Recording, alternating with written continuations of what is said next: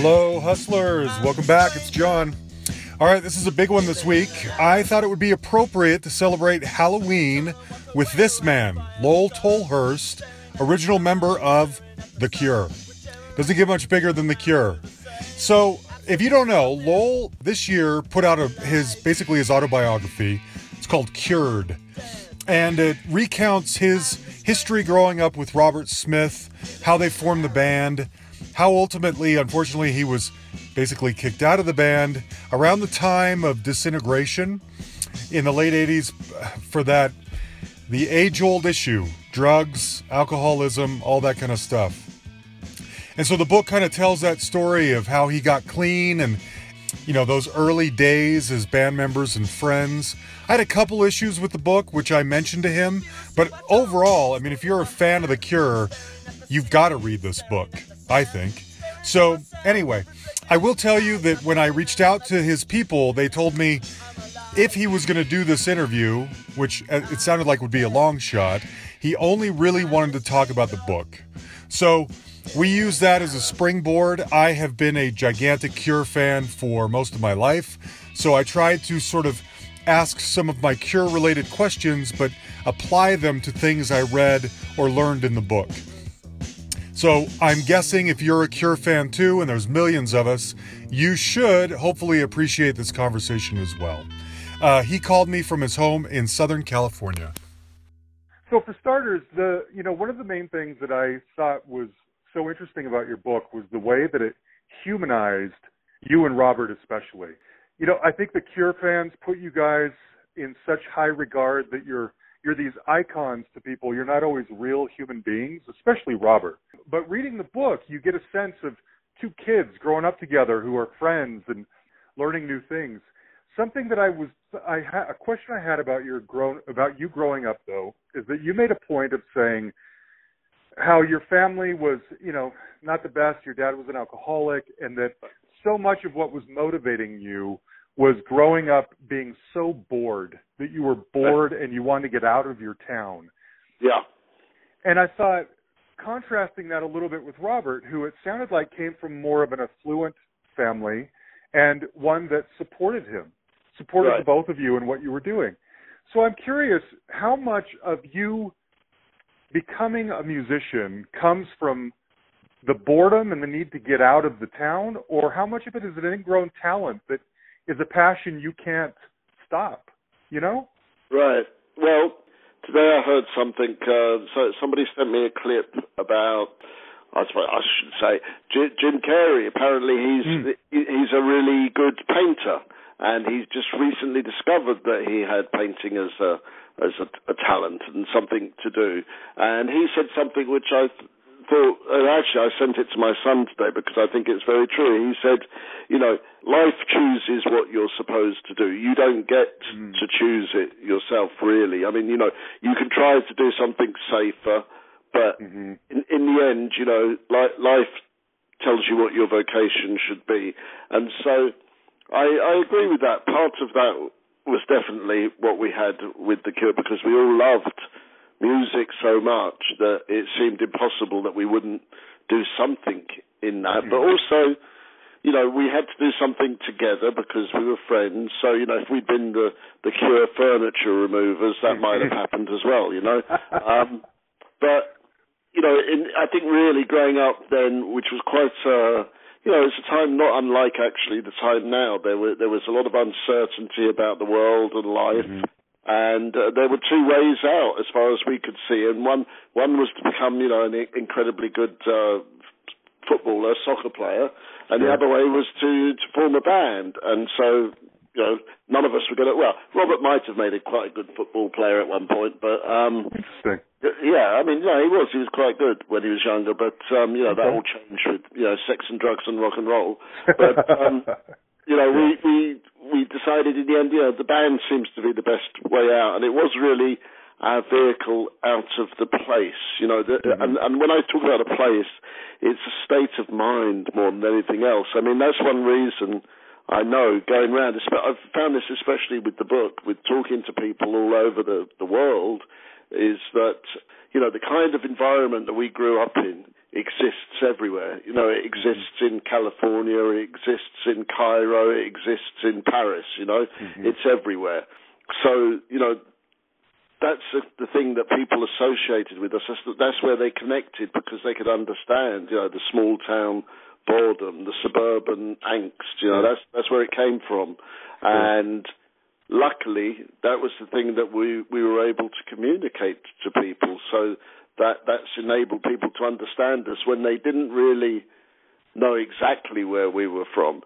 So my real aim with the book, as I tell people all the time at my book events, is I, I wanted to explain my life to myself, but I also wanted to explain to people how it mm-hmm. all started and why mm-hmm. it all started. Because you're right, a lot of people just see us as you know these guys on this stage, and they don't take you necessarily. Well, they they don't know. They don't know who you yeah. are as people, and I think for me, especially, I, I don't really feel that Robert's ever going to go and and write a book about himself. I mean, I mm-hmm. asked him once. I said, you know, you ever you ever going to do a book? And he said, well. I don't know about a book, maybe a 16-page comic. He said. That's, mm. that's, he said that's maybe what I've got. And I mean, he, he was being humorous, but he was also mm-hmm.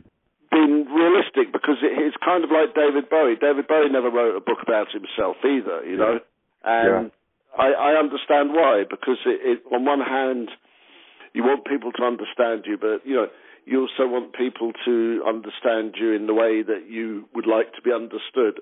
Sure. For me, I'm quite happy to to have uh, you know an honest appraisal of things and an honest conversation with people about who I am. So I think I, I was probably the only person in mm. the, the, whole Cure camp that could have ever written a book about that time and, and, and about how everything was because uh, number one, I was there. Number two, I, I remember most of it uh, mm-hmm. uh, miraculously. And it's something that I've always felt that I wanted to do anyway. I always wanted to write, and in in a way, you know, that that thing I was telling you about earlier about uh, what Jim Carrey said about your vocation chooses mm-hmm. you. I had to write this. I didn't really have any. Um, Interesting. Yeah, I had to do it. It had to yeah. come out at some point. You know, in fact, that's what I actually said to Robert I, uh, about four or five years ago. After you know, I, I had this sort of epiphany about it one one time. In just yeah, 2013. I said, I have to do this. I have to write the story. Yeah.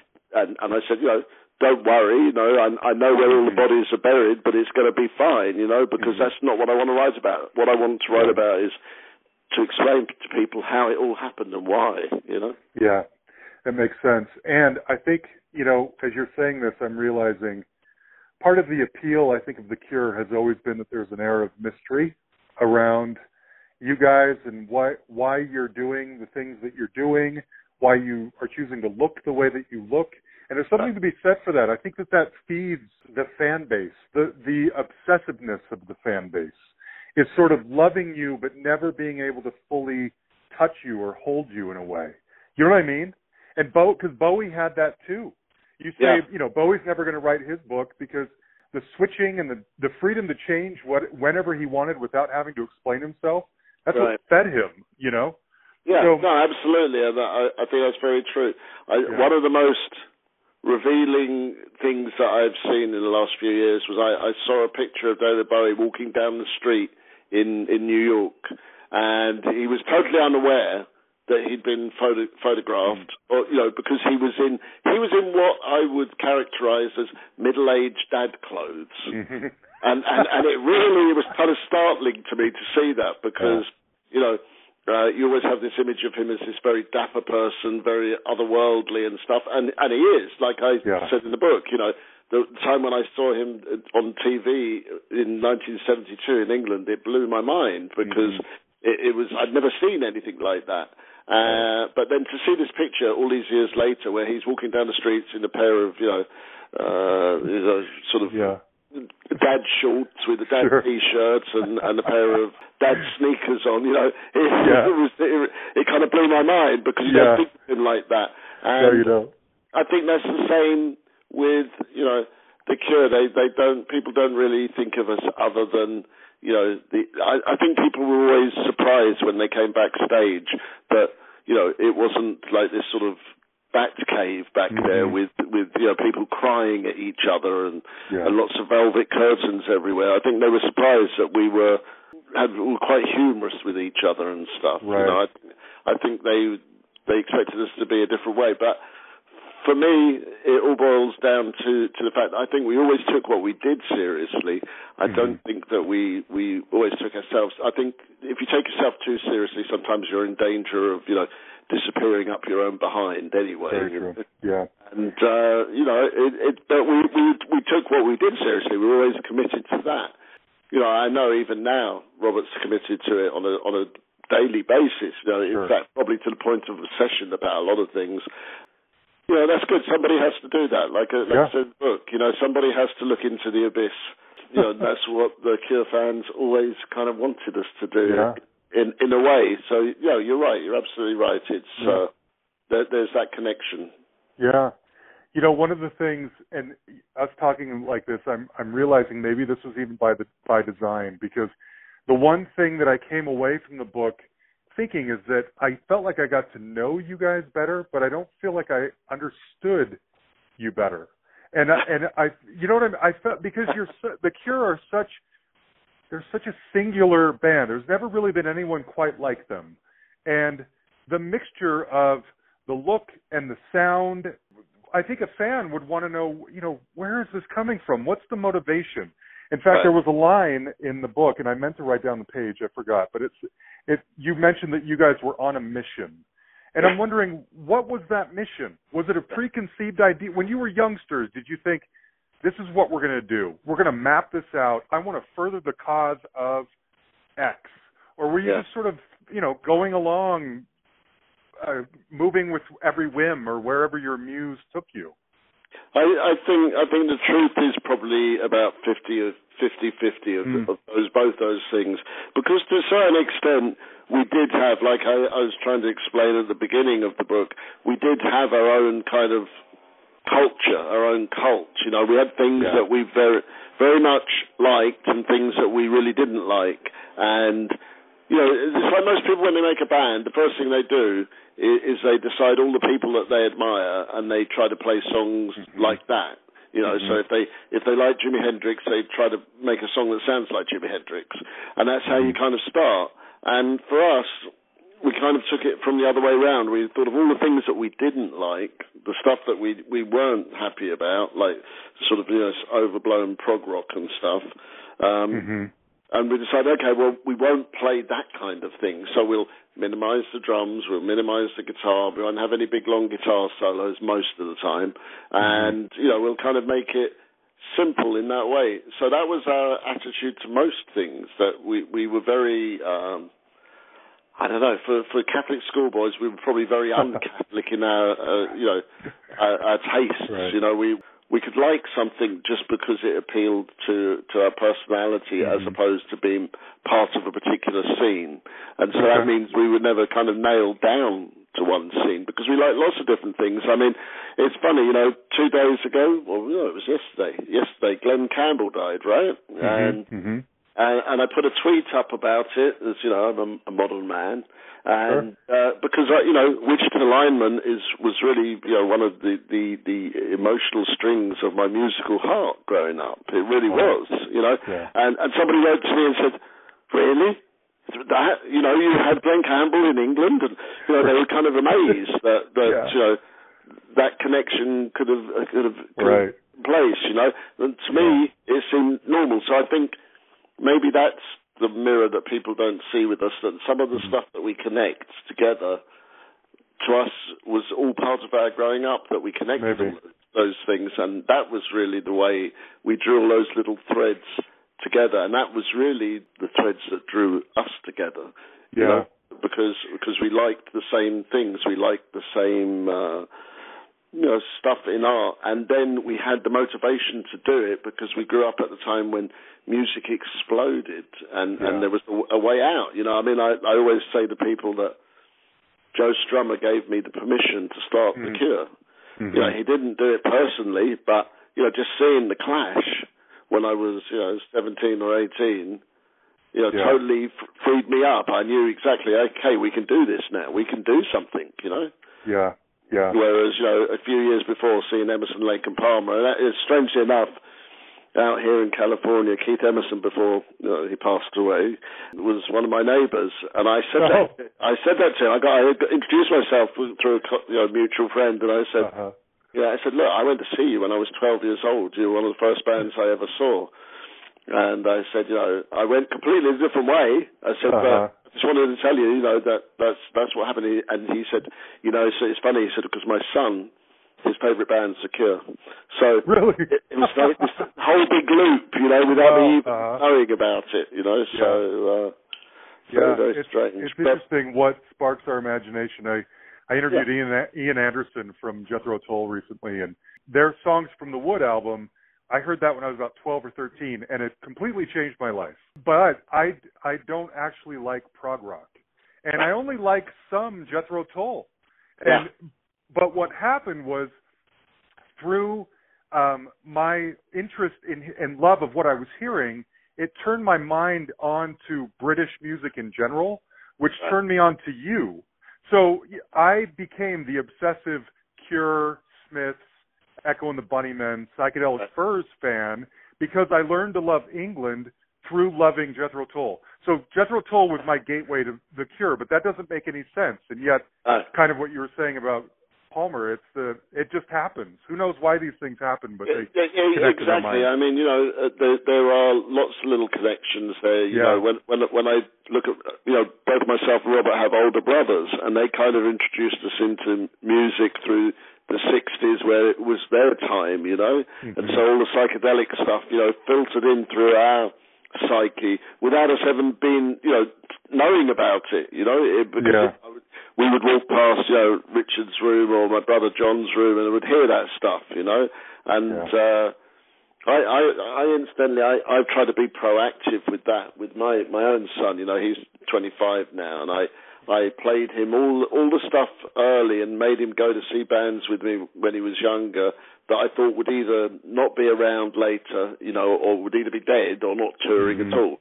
And Mhm. and he told me a few months ago that he, he was really glad that we did that. He said Good. because it, it gave me like uh, advance notice about stuff that I would have found out about eventually, but I might not have found out about until too late. You know? Yeah, interesting. But you got to admit that no one has ever done the brand of we'll call it beautiful darkness that the Cure has masterminded. I mean, that's what really makes you guys so special. I think is speaking to people somewhere deep inside in a way in a language that only you guys speak. Where I guess I'm just going to ask, where do you think that comes from? Is it you guys in a in a studio saying, "Oh, this little drony part's nice. I'll try that. Is it you guys being dark people at the time and giving a soundtrack to what's happening inside of you? I mean, where that's the thing I came away from the book still confused at.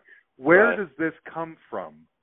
I think it comes, you know, and, and I want to say this without sounding pompous. It comes from a, a natural yearning, as far as I'm Hmm. concerned, because yes, we, we, we grew we grew up in a time that had some of those questions, but also, you know, the things that we all liked in in art and literature always tilted more to the emotional and the contemplative. Really, you know, Mhm, that's really what it mhm. is, and and Right. so.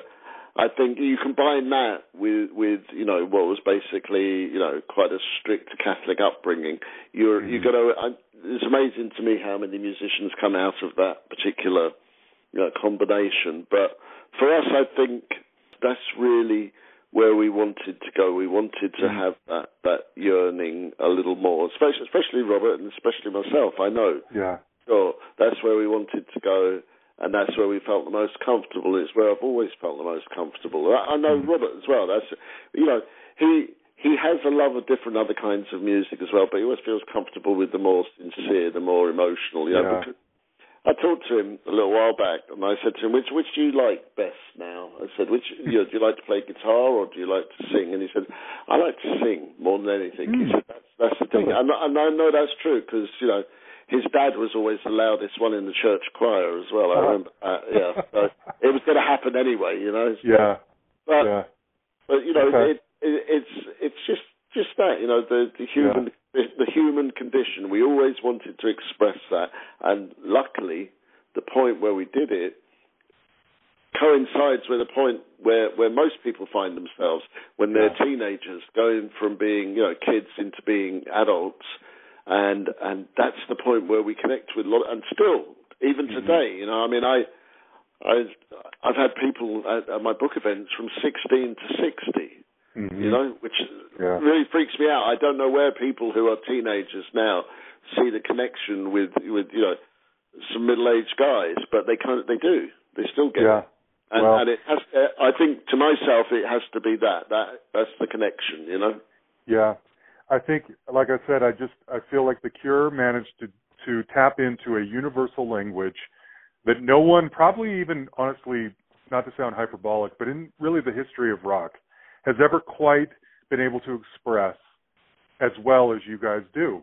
And it's a miracle to people who are fans of yours. I just wondered if anyone, if you or if it just was ever premeditated.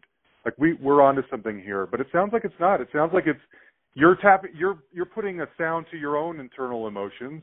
It Right. sounds good to you, and it just so happens that it resonates with millions of other people Yeah. too. It happens. know? It happens to be the thing that we always loved, and you know, for me, it's like that other thing. People always ask me, "Oh, did you think that you were ever going to be successful?" And and the answer is always no. I, that wasn't really what we thought about at all. You know, Yeah. all we thought about was like, when are we going to make the next record? When are we going to make the next thing? When are we going to do the Yeah. next? We were always moving forward, and it wasn't until many years later when I s- stood still and looked back that I realised what had happened. You know, and there was there was no. I'd like to say there was a master plan, but there was. You know, I think we probably thought about the length of a year. You know, oh, we should be on the road for a year. Okay, well, then I better you know do this, this, and this. But um, I, I, we never had like, okay, this year we're going to do that, next year this, and then the year after. Mm. It was never planned like that, and and I think Mm. that's that's probably why it worked because I think if we Yeah. had tried to plan it, it would have all gone horribly wrong. Yeah, you're probably right. Kind of along these same lines, so I'm going to read a, a line from your book. It's on page 218. It's, I think it's when you're talking about that show in Argentina. Uh, And um, it says the Cure generates great loyalty from their fans because they know that the band is on their side and a part of their lives. As a result, people are very committed to the Cure. Why do you think people know that? How, Um, why do you think people feel that? You know, I, I know most of the long term, for want of a better word, super fans. I know most of them. I've met most of them personally over the years. Mhm. And one of the things that struck me really strongly when, when we got together again in 2011, did that uh, show in Sydney for Reflections. You know, we, we Mhm. went down to Sydney because we thought, well, we go far enough away. If it all goes horribly wrong, you know, nobody will know. And we did a show, and I looked out into the audience, and I saw people that I'd known for 30 years, you know, from ha- having seen them at many, many concerts. And what I what I see in them is it's like it's that feedback loop. It's it's an acknowledgement of what who they are as people, but maybe they can't do they can't express it quite the way we can. So Yeah. we're there to express it for them, and they know that that's a safe place to be. I, I think somebody asked me recently, what do I think that the Cure, you know, what is the Cure's legacy? I mean, which is a bit of Mhm. all-encompassing question, but Sure. uh, one specific thing. And I, I think, in a way, if I remember the time that we came, that we came from, I think what happened was the Cure made it possible for young people, uh, and specifically in lots of ways, young men, to to wear their hearts on their on their Mhm. sleeve without being thought of as being uh, in some way weaker or less than. Mhm. You know, it, Mhm. because rock beforehand was always very very sort of super misogynistic and and very very hyper masculine, and the same thing. You know, for music later on with hip hop and stuff, it became like that as well. But the Cure were never like that. But they, also, the Cure were not fey. There was a strength there Yeah. inside, inside of the emotion, and that's one thing I know that all these people that, that follow the band for it. That's what they. That's one thing that they they loved and they latched onto. Plus the fact, I mean, just very straightforwardly. Most of them have talked to us. They've talked to me. They've talked to Robert, and they know that we're sincere with mm-hmm. what we do, and we're not. Sure. We're not just, you know, thinking, okay, we've got to get me out of here, you know, get the the, the next, uh, you know, wad of cash or whatever. It's not really about yeah. that, you know, and they, and yeah. they, they feel that. So that's that's uh, a sincerity that you know you, you can't yeah. manufacture. Sometimes it can be a little scary because some people are so um, attuned to what you know. If I meet them, it, it can be a little. I, I, I worry for them because I, I find you know they're, they're perhaps a little bit too intense. Yeah. And uh, you know, but most of the time it, it's absolutely fine. Good. Okay. Okay, so I want to transition a little bit from the sound to the look because that was just as big a part, honestly, of the of what made the Cure the Cure. And it seemed, uh, unless I'm misremembering, it felt like it. You summed it all up with like one line. Oh yeah, and then Robert put on some makeup before a concert, and I thought, was it really that simple? Because that's been a you know, not a uniform, but that's been his costume ever since. Yeah, you know? pretty much. And, and and I think you actually had it right the first time. Uniform, it is the uniform. Okay. You know, I I have to remember, you know, like when, yeah, I don't. I you know, living in California, I bump into a lot of Cure people, and I usually bump into them at the supermarket. Uh-huh. Right? And and I have to remember, you know, to to put on my correct clothes and put you know and, and you know shave and brush my teeth because otherwise I'll always meet them when none of those things have happened you know? Uh-huh, uh, and uh-huh. and it, it, it's like but I don't feel it's a bad thing you know because I have a I have a very definite image a definite uniform and it's the same thing with Robert. We but we all that evolved. It never came, it didn't come along one day perfectly formed. Uh-huh. It evolved. You know, we we we had there's several threads to me where that came from. One very obviously is Siouxsie because yeah. she had a very very striking image, and we met her very early on in our career. And you know, it was it's it's like a sort of slight adaptation from there. So I give her I give her kudos for that.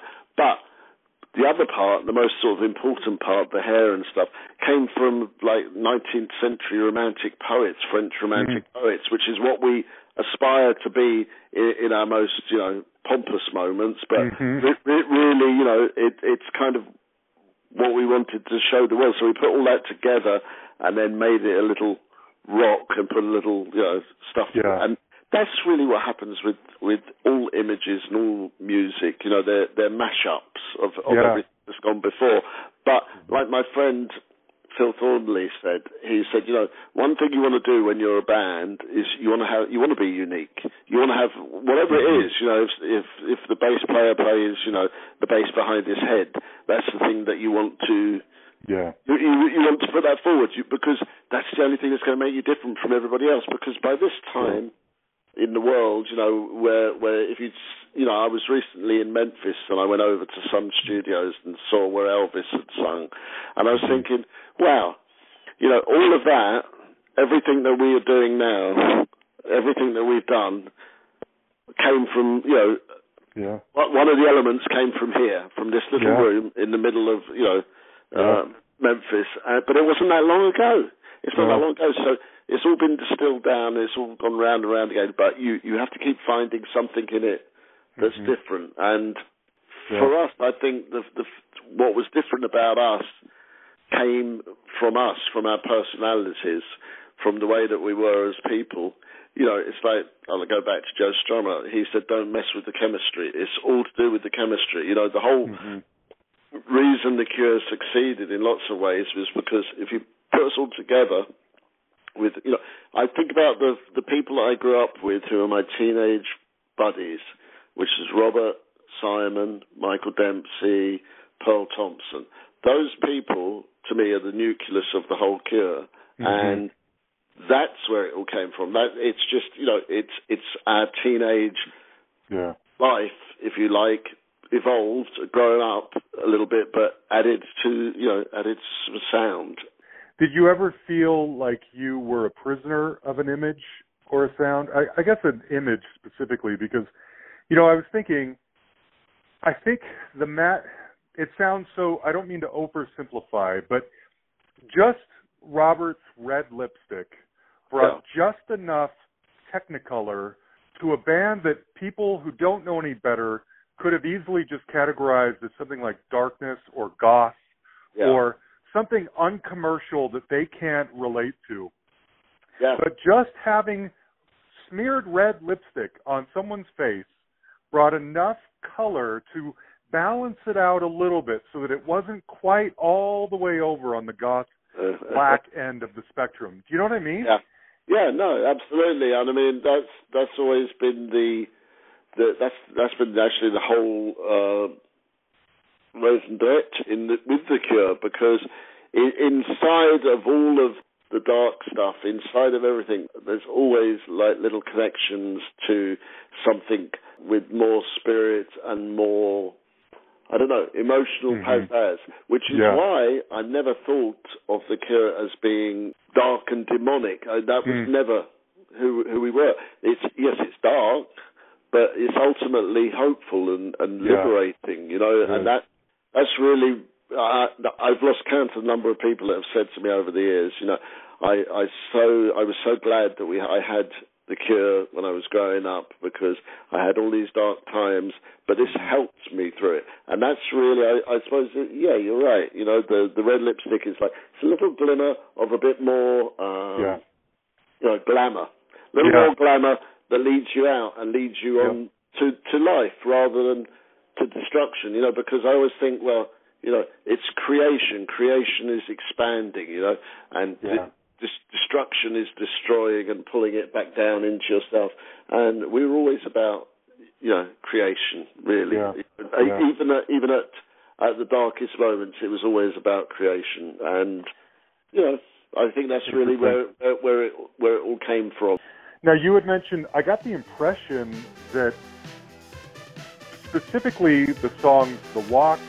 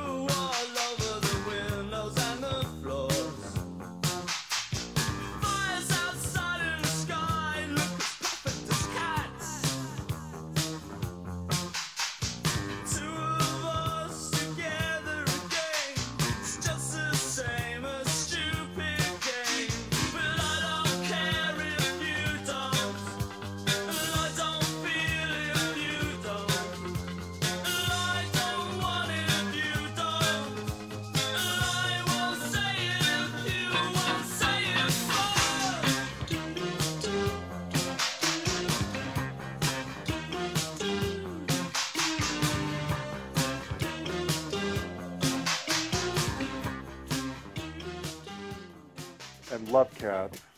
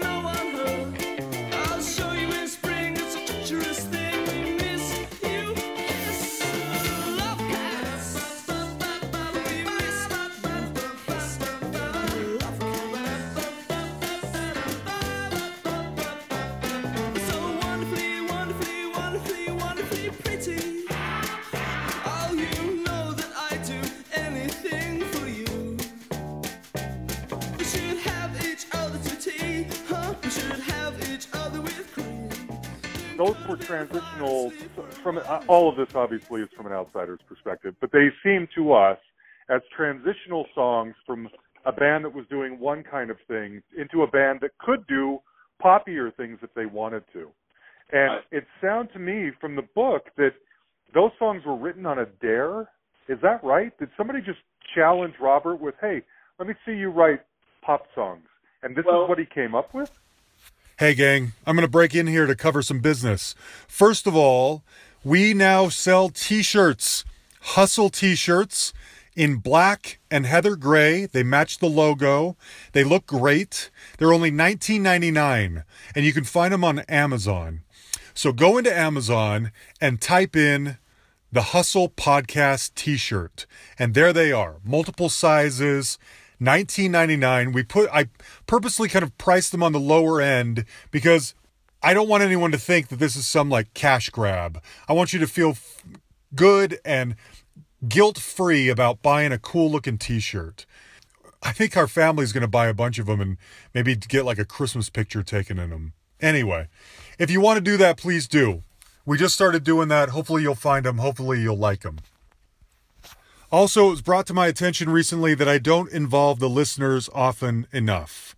And I want to rectify that because one of the main reasons we do this podcast is to build a community so that other music lovers will uh, join us and that we can all get in and on this conversation and learn about the emotional, psychological, and financial impact of rock stardom, however brief that might be. So I want to do what a lot of other podcasts do and shine a light on some of the people who share our episodes. Carrie Pate does it pretty much every week. Last week's last week's episode was big with Andy Summers. Greg Renoff, author of Van Halen Rising, shares some of our episodes. The Podfather Ken Mills shares once in a while. Sit and Spins Joe Royland is a saint. He's good at uh, you know furthering the word. Rob Rogers, one of our listeners, he pushes it out there sometimes. I'm just so grateful for all of you. And so from now on, if you're going to share our episodes, I'm going to try and give you a shout out right here because it means so much. And let's read some reviews. We get some reviews. We've got a few on here. I think I'll read two or three every week. Uh, maybe some new ones, maybe some old ones. Uh, this, okay, so here's a few that are in there right now in iTunes, and if you don't already do this, please just go in and write us a review. I don't care if it's good and bad, good or bad. In fact, I'm ballsy enough. I'll read the bad ones on here too. I don't care. Thankfully, we've never gotten a bad one. But if we did, I would read it. Now, this is from Empty Glass. Five stars. Says very interesting and entertaining. Thank you, Empty Glass. Extensive, in depth interviews of people we haven't heard from in decades. It's great to hear what happened to the people who meant something to us musically years ago. Thank you, Empty Glass. All right, here's another one. I'm Addicted is the subject line, and it's four stars from David Dale. David Dale, why'd you only give us four stars? Anyway, thanks a lot anyway. Who knew I would find these podcasts of musicians so fascinating? Some of them I remember, some I've never heard of, but it doesn't matter. John Lamoureux, that's me, thank you, warms up his interviewees and gets them to talk about all sorts of interesting things, like what it was like in their heyday, what they're doing now, old loves, regrets, highs, you name it. And you never know what John's going to ask next. I also love all the music clips every time I. Oh, let me click the more button here. Every time I see a new podcast pop up, I set aside everything else I'm listening to. I wish John did more than one per week. Honestly, I do too. But I've got a regular job, and so does Yan. And I try not to overwork Yan. And so we do what we do. Sometimes we throw out bonus episodes. All right, one more for this time around. Lived the 80s. Uh, this is fascinating insights and backstories. Five stars. Thank you, Lived the 80s. If you want interesting backstories and juicy band facts, info, and trivia, this podcast delivers in a big way. It's all presented in a very down to earth, conversational, conversational, likable style. Thanks, man. John delves into per, into performer personal stories with ease and elicits comments and stories never heard. Good stuff, really good stuff. Well, thanks, guys. Uh, every week, as long as we get a few of these things anyway, until we run out, I'll read a couple more. Hopefully, that incites some people to uh, write us a review. Mostly, guys, I just want you to feel like you're part of the family. We're trying to create a community here. We're so grateful for all that you do. And we want to grow and we want to find the other music lovers and get in front of them and let them know that we're here. And so we rely on you guys to do that. So thank you all very much. Let's get back to Lol Tolhurst. Yeah, to, to a certain extent, because, you know, our, our erstwhile manager, Chris Parry, you know, he, he would kind of, you know, when we when we finished with pornography and the tour ended the way that it did at the end of the pornography tour, really wasn't a cure anymore. There was just like me and Robert, and mm-hmm. that that was it. And Chris, at that point, you know, and I, I probably give Chris more credit than Robert would about a lot of things, but I think you know without him the cure wouldn't have been the cure in some ways, you know, because he yeah. he, he wasn't he wasn't instrumental in in deciding you know how we do stuff, but he was definitely our interface with the horrible world of rock and roll, you know. So mm-hmm. he he was able to, you know, we tell him what we'd like to do or what we were thinking about, and he he translates it and put it into language that you know the uh, Polydors and the Universals of this world would understand. So that was his his thing. But you know, he said to Robert after that, well, you know, we're going to do now, you know, because you don't have you know this a band so mm-hmm. maybe you write a pop song, or maybe you couldn't, you know. And and that was like kind of challenge to to Robert, you know, like, well, yeah, you know, I bet yeah. I can do it. So you know, that's when Let's Go to Bed came out because that was supposed to be like an anti-pop song, you know, because mm. Robert said to me, well, you know, all these songs, all they're really saying, you know, whatever they're trying to say, what they're really saying is, yeah, I just want to go to bed with you, you know. and, and and so let's let's write a song like that, but we'll yeah. put line right at it's right at the very very end. It only says it at the very end. And you know, so for us, it was us being a little, a little humorous with ourselves. But it turned Makes out sense. it was also a way forward because to me, there are there are two versions of the Cure. There's the three piece, which you know, the pinnacle of the three piece, I think, is pornography for me because mm-hmm. that, that's the best version of the three piece.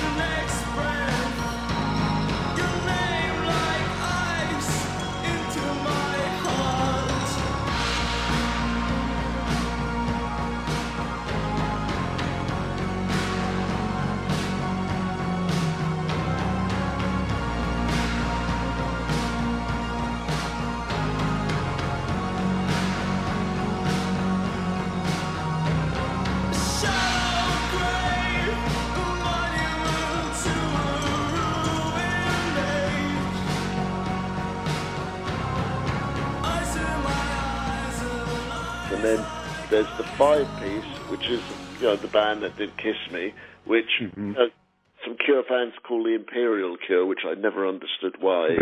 it freaks me out a little bit, you know. But it, it's it's naturally a more melodic, more tuneful kind of mm-hmm. band because you've got more people to be able to play, you know, and and yeah. and like you know, there's the addition of more keyboards.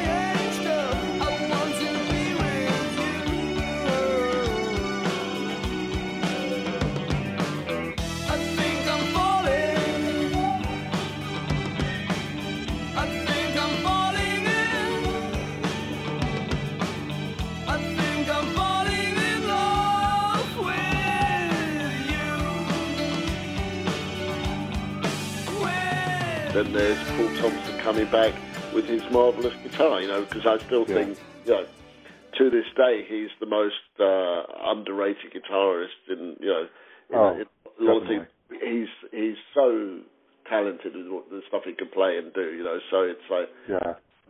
you know. So once we had that band, so those three singles are really the ladder to get to where that band was. You know. Okay. Yeah, that makes sense. Okay. Do you feel and I don't I hope this doesn't sound too insensitive or critical or anything like that, but you know, people are so used to seeing Robert basically as sort of the face of the band. Did you feel like back in those earlier days, was it was it a team writing? I know you get, you know, I know you have songwriting credit on a lot of these songs. Right. Did you feel like it was an equal partnership, or did you feel like you were sort of enabling Robert to be the, you know, the genius that he would prove himself to be?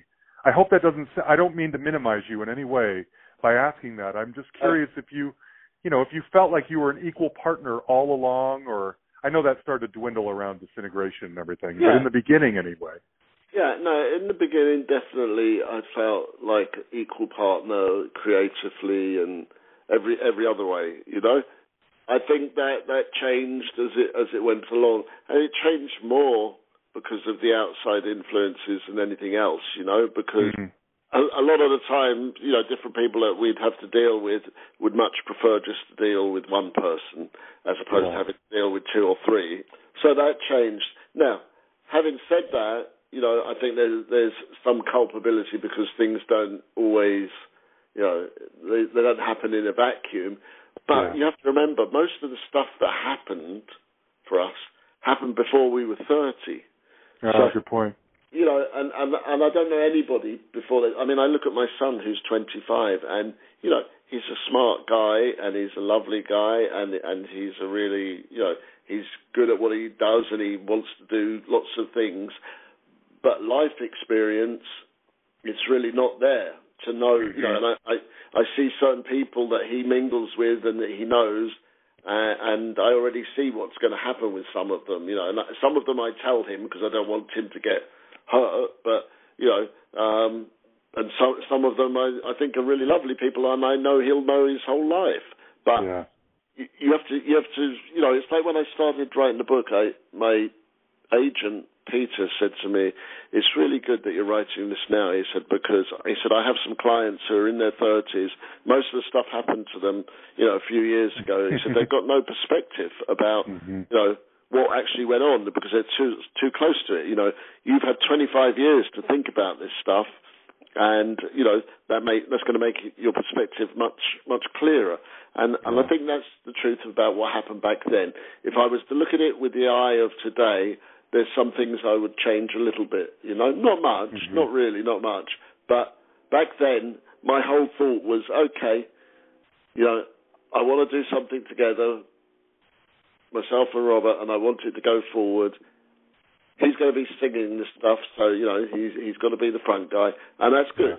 You know that's good. We have to Yeah. have, but you know definitely at the beginning, for sure, all the way up until I don't know, sort of the mid '80s, I certainly felt like an equal partner, and you know, to his credit, Robert, Robert was always you know inc- include me in, in everything. But you know, as I describe in the book, things things have you know in the crazy world of rock and roll, they have a habit of spiraling into that uh, hackneyed cliche, you know, and uh, and that, that's really what happened to us. I think more than Okay. anything else. I think you know if we did. It's like that old saying, you know, youth is wasted on the on the young. You know, if we'd done it Mhm. all now, it would have been way way kinder. I mean, actually, Simon Simon Gallup said that to me a few months ago. He said, you know, he said if I he was really happy that I was doing the book, and he said if I've if I've one regret, he said it's that we weren't kinder to each other when we were younger. Mm. It's, you know, and, and but, but you know, we grew up in a very strange way. We grew up in a very strange place. He said it was kind of inevitable. It turned out the way it did with all, all the things that went on. He said so. I guess we have to kind of forgive ourselves that a bit, which is what I think, really. You know. Yeah. What is? I mean, you came back in 2011 for the for the uh, oh, what's the name? Recollection. What's the Reflection. Reflections? Yes, Reflections tour. And played uh, you know played some shows and everything. Uh, from what you say and what from what I hear, the bridges have been mended and everyone's friends again. What stops you from rejoining or at least contributing more often? Is it just is this is it like a divorce where it just doesn't make sense for a couple, even though they may like each other, to continue a relationship, or is there something else more to it? Um, you know, to to me, yes, I guess it's a bit like a divorce. It, it's like yes, we we're all you know, it's it's like you know, I always remember that uh, Fawlty Towers episode where where John Cleese is telling the the uh, the old colonel in the bar, you know, not to disturb the German guests, you know, because we're all friends now. Uh-huh. You know, the war's over. Don't forget, Colonel, we're all friends now, and yeah. that's true. You know, we are all friends, but you know, there's a, there's a whole bunch of stuff that went on. I, I think when we did reflections, everybody was a little tentative at first. You know, maybe. Mm-hmm the old demons would surface, but they didn't. And there's a very good reason they didn't, because all the other stuff that went along that actually was the, the you know, the trigger for all of that is gone out of my life for a quarter of a century. So it didn't happen that way. You know, it, it was very nice and it was and it was very loving and it was really a good experience. I think I think that we would all want to do it again. Uh, yeah, we've got 20 or 30 years. I, I've yeah, there's there's a little bit more impetus for us to want to do it, but I don't think there's any rush completely. Okay. You know? Okay. Uh, but yeah, I I would like it to happen, and I think uh, sooner or later it will. Okay. Good. That's good to know. Now, one of the things we talk about on here as sensitively as possible is how musicians really make a living, because um, that's you know you've got to find a way to pay the bills over the long haul. I assume you predominantly make a living off of Cure royalties from those first few albums and everything.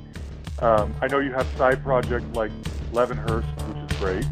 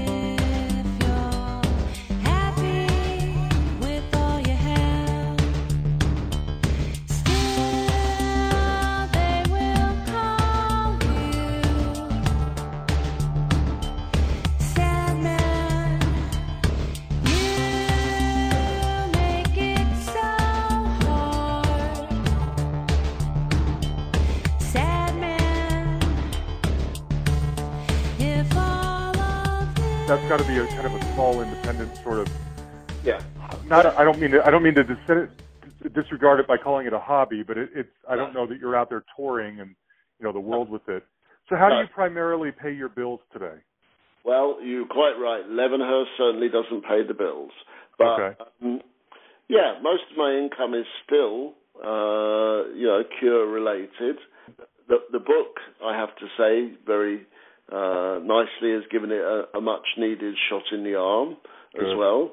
Um, but yeah, most of my income's related to uh, the, the, stuff that I did with the Cure still. And, okay. And, and and in some very strange ways as well, which I'm I'm not really at liberty to explain. Sure. But, okay. But in ways, uh, and I, I didn't mean to be, you know, mysterious by putting that one out there. But no, yeah. there are there are things. If you if you have a band that's written some songs that's done some something over, yeah. you know, a great period of time, strange things happen, you know, 20 or 30 years later after they've all been done because, you know, mm-hmm. they appear, they appear in the strangest places. You know, we, we had a song, we had a song that we did with our friend Cult Hero. We did it uh, with Frankie Bell, and we did it with a, you know, like one night, a drunken night in the studio. We, we wrote this song for him, and he sang it and we put it out, and I thought, well, that's the end of that. You know, it, it uh-huh. Sold, you know, a few thousand copies, and that was it. And uh, 30 years later, I'm listening to the Super Bowl. it's on one of the songs is on the Super Bowl commercial. Really? Yeah. What song are we talking about here? It was uh, I dig you. I think it was on the it was on uh, uh, an advert for monster Monster.com or something. No way. I dig you. You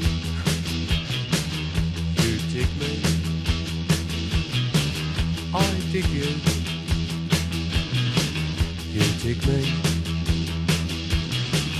We dig each other. That's groovy. Oh yeah.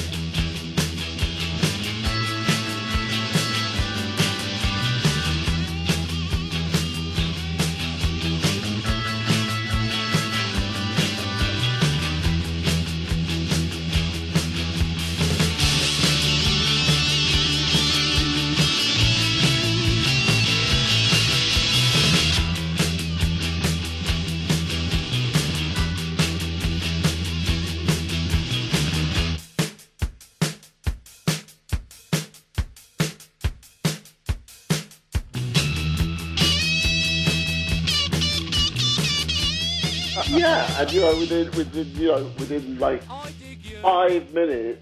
That song had earned me more than it ever earned anybody, you know, Oh. over the whole 30 years of its existence. No. I didn't even know that the publishers had Yeah. uh, sold it to them, you know. So it was like, That's crazy. Ah. so you know, yeah. But you're right. Uh, I mean, Yeah. by the by, in general, most of my income still, you know, Okay. That's what I figured. Yeah, and um, you know, like I say, the, the the books adding, which is nice, Sure. you know, in a different way. Good. It's nice to know that I can do something different at this point in my life. Yeah. Um, yeah. Okay. know, good. Is there ever is there anything else that you could do or would want to do? I mean, are, are you?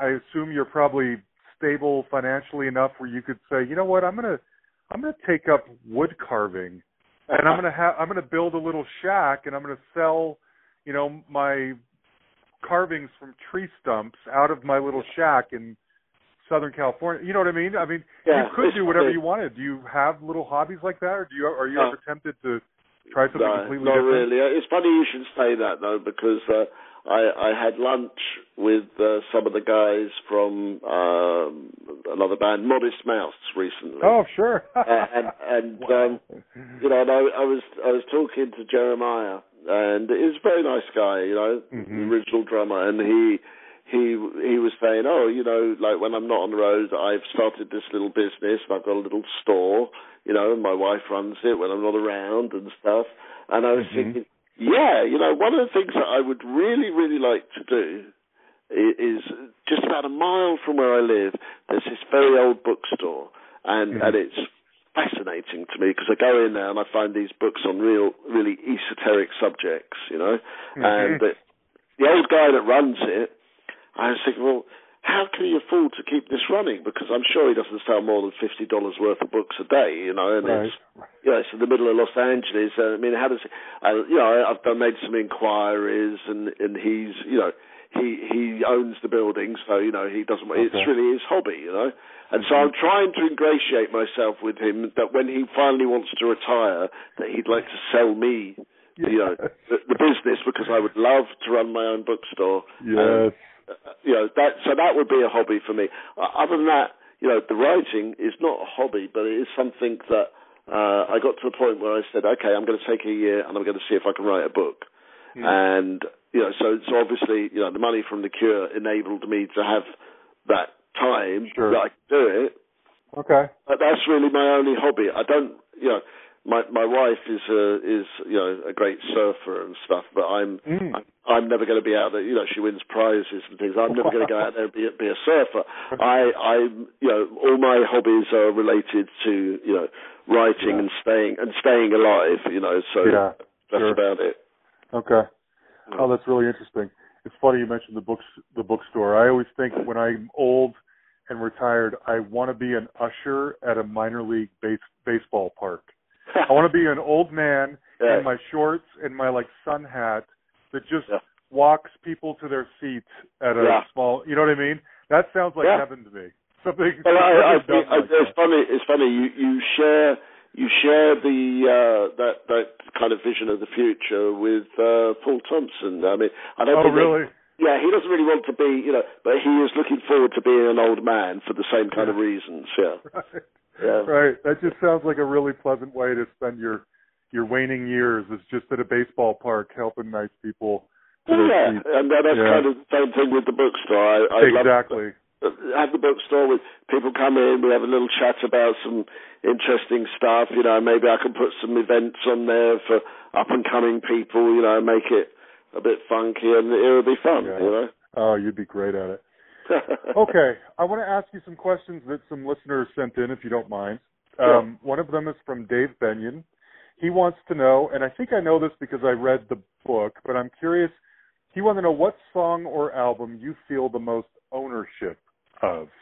And I know, I know that's, a you know, no one ever likes to ask, answer the whole "What's your favorite song or album?" question. But I think Oh. taking a, a song that, or album that you feel like you took ownership of is a twist. Can you think of what that might be?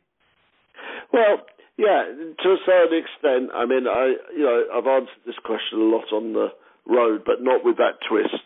Hmm. And and and I think for me, the whole of faith, I really I feel the strong ownership of that. Really? My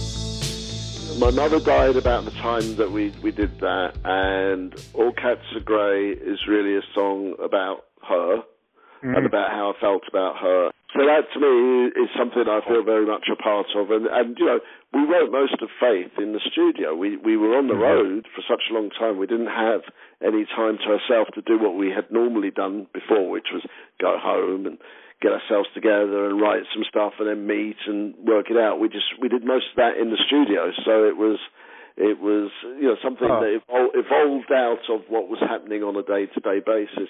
And what was Okay. happening on a day to day basis when we did Faith was my mother dying and Robert's grandmother passing away, and you know, so there was a lot of emotion. So I feel very close to that in in lots of ways. That doesn't mean that you know I did all the music or anything. and that it means that No. I feel, I feel the closest uh, connection with Oh. that in lots of ways.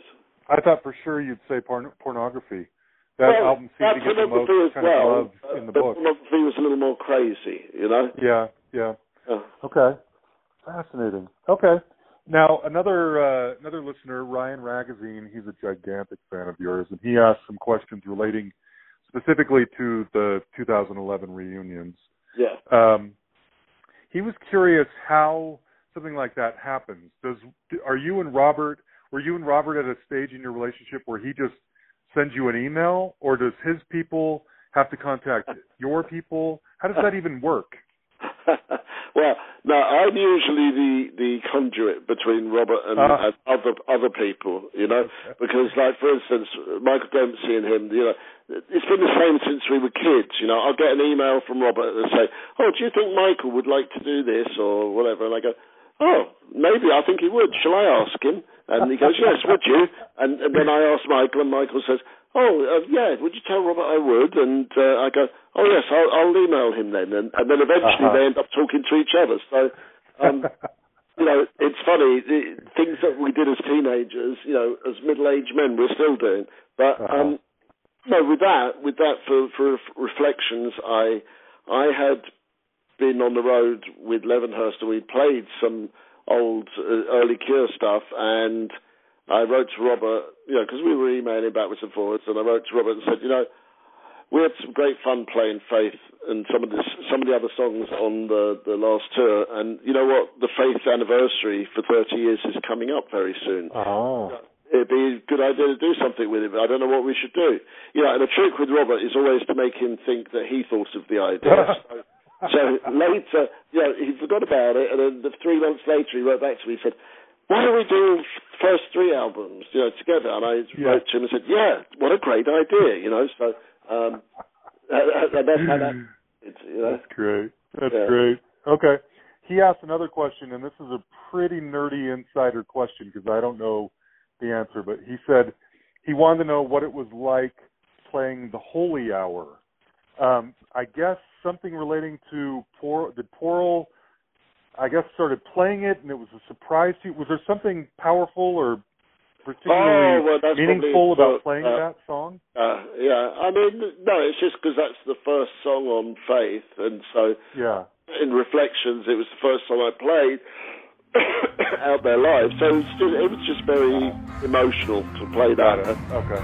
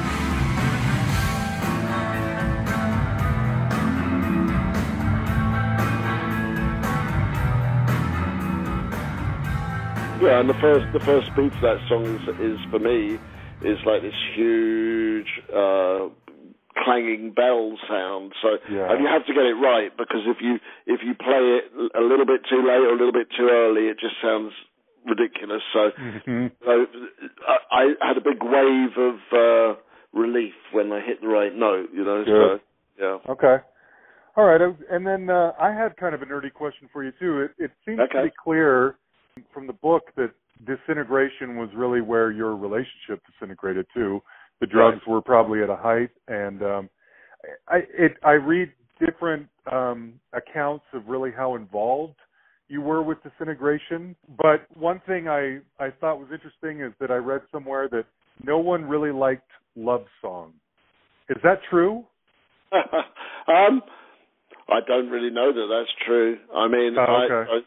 The the music for Love Song, as I seem to remember, was Simon, and Uh-huh. so so uh, yeah, no, I, I think uh, no, I I remember liking it. Al- Okay. I mean, I mean, it's Okay. quite different in in Yeah. you know in with the rest of the album. I mean. For disintegration, you know, a lot of the time it's like I said in the book. You know, I was hard. I couldn't even get my mind inside the studio door, let alone my body.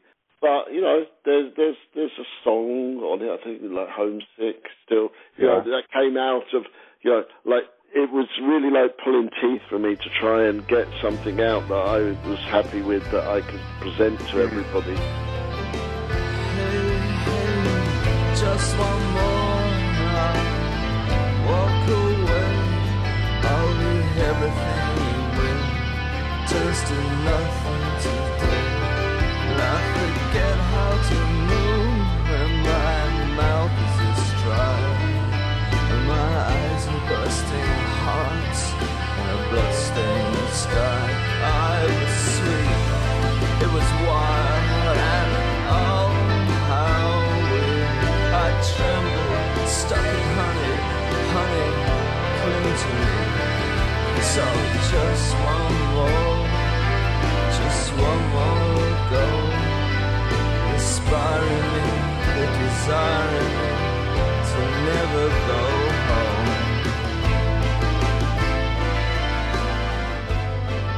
alcoholism is not really about drinking, it's about your mental state more than anything else. And my mental state was so bad, and it was, as you say, disintegrating at the time. Yeah.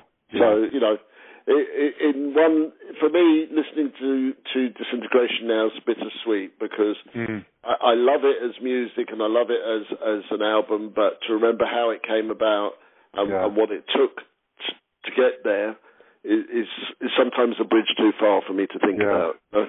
I can Uh, imagine.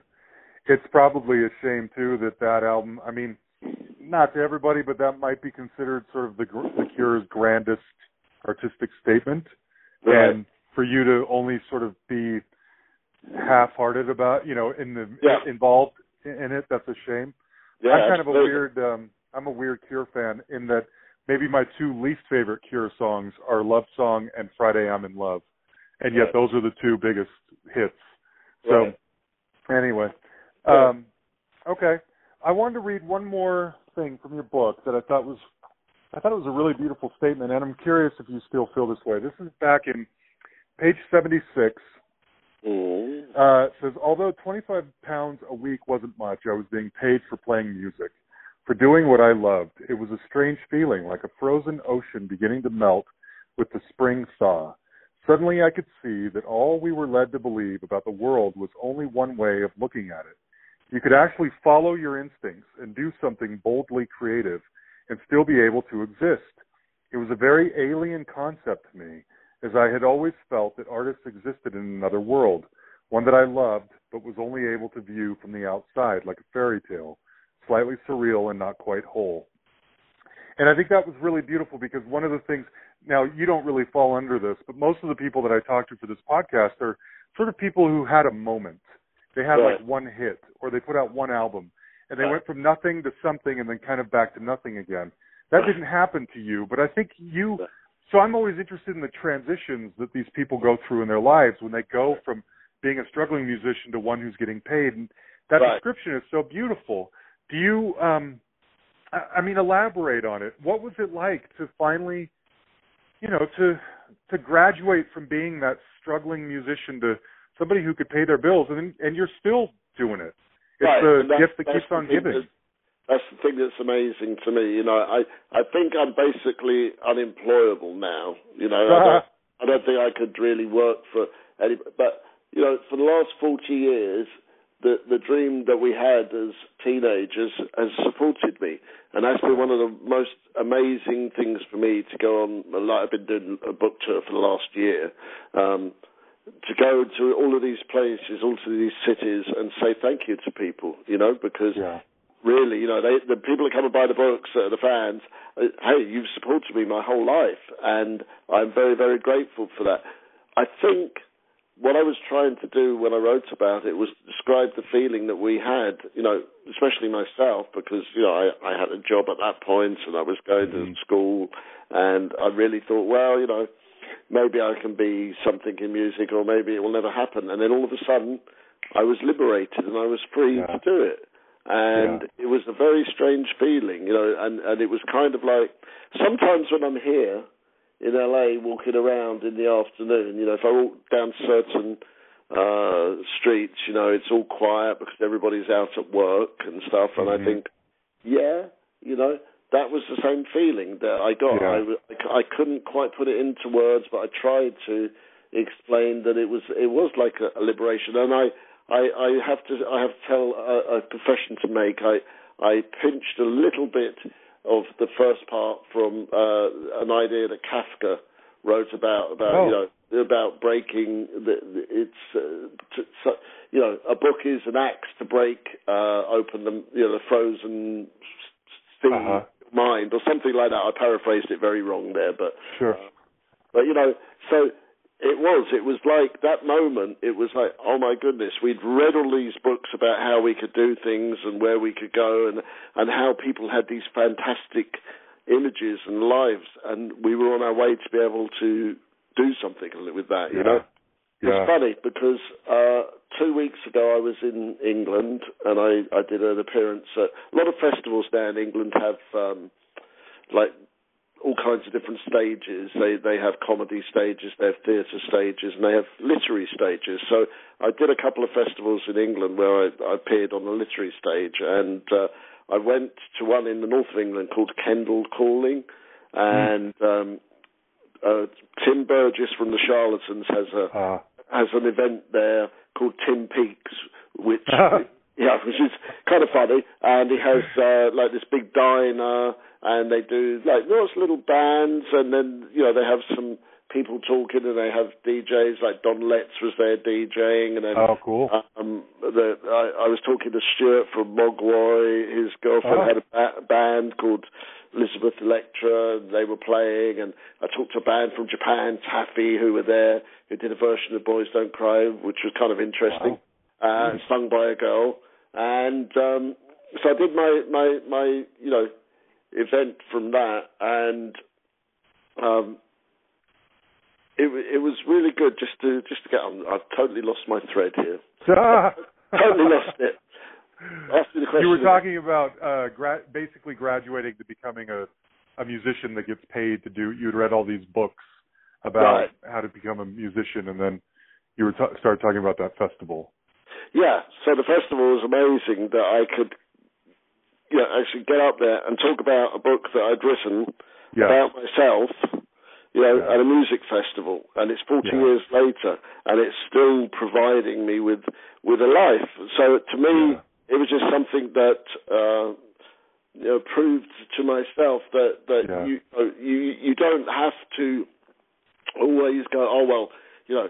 Nobody's done it before, so it's not possible, or, or I'm Yeah. not good enough to do it. You have to follow your your vocation. You have to do your stuff because you know eventually you know it can happen, and and Yeah. that's what I really liked. And I talked to a, a young kid. This is what I wanted to say. I talked to a young kid.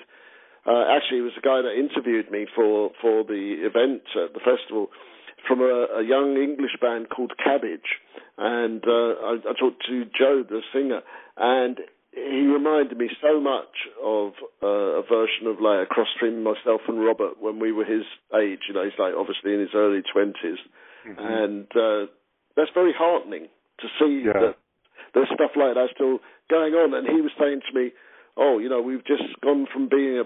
I started the band with my best friends, and we've just gone from being, you know." Uh, a band that drove around in, a, you know, our own little cars and stuff, and now we've got this huge tour bus. You know, it's out the back here, a sleeper Yeah. bus that we can all sleep on, and we're, we're working. We're at work with each other every day. He said, and it's a strange feeling, and and I think he said it to me because he knew that I would understand. You know Sure. how, how Sure. it was, and I I said, well, you know, the best advice I can give you is you know is to keep a level head about it, and you know Yeah. try try and stay sober some of the time, you know, because Yeah. otherwise it will all get horribly wrong. And also, make sure you have your own hotel room. that probably helps a lot, right? I think it helps a lot because most bands, I said to Joe, I said most bands break up because of stupid shit. They don't break Uh-huh. up because you know, they'll always say musical differences, but what they really mean was you know the keyboard player never changed his socks or something. Right. Yeah. oh, that's good to know.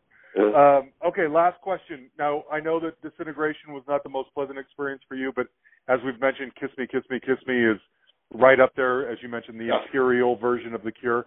Were, Right. Do you think that you were were you all there for the production of and the recording of that album? Do you feel a a sense of you know ownership over that album, or is that one I, still kind I of feel, I on feel the I other was about side?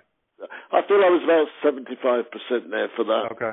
Okay. Yeah, you know that was that. that you know, it's a, it's a downward spiral, as Yeah. uh, as Trent said. You know, it's definitely a downward spiral. Um, but uh, Kiss Me, I think about I was about seventy five percent there. Okay. Okay. That's what I was wondering. Well, uh, Lol, I love you very much, and I'm so Thank you. grateful for all of the things that you've done in your life that have enhanced my life and uh, brought me and millions of other people so much joy and a beautiful darkness, a way through the darkness. Um, so I am so grateful for you, and thank you for talking to me. Oh, you're you're more than welcome, and thank you. It's been been a lot of fun. There you have it, Lol Tolhurst. I hope you guys enjoyed that, and I hope I did right by all the other Cure fans out there. You know, I've been a fan most of my life, and so I had a lot of questions, and I hope you guys learned some things maybe you didn't already know. And by all means, pick up Cured. Um, any Cure fan has to read that book. I mentioned my issues with it. I don't feel as if I came away fully understanding how they became what they became. Uh, but you learn so much about those early days and their friendship and growing up together, not to mention Lol's challenges as an addict. So you got to pick up Cured. You know how to buy a book. Amazon, wherever, Barnes and Noble, whatever you're going to do, go get it if you like The Cure. Now, teaser for next week. I can't decide, I'll be honest. I, I got two interviews. Well, I got like 10 in the can right now, but there's two that I'm leaning toward, and they are both with um, excellent alternative bands, American alternative bands from the 80s. One of them has a lot of tragedy in it, and the other is one of my all time favorite bands, which regular listeners will know because I've brought them up many times. So I'm debating between which one of those to go with next week.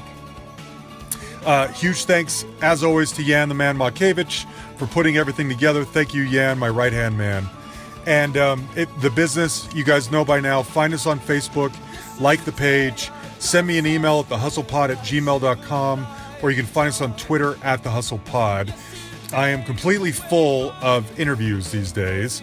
And so I you can send me requests of people you want to have on the show. It might be a while before they can get on, like early next year. And please go buy a t-shirt. We tried to make them cool and good looking and cheap and fun, so go do it. Thanks everybody. We will see you next Tuesday.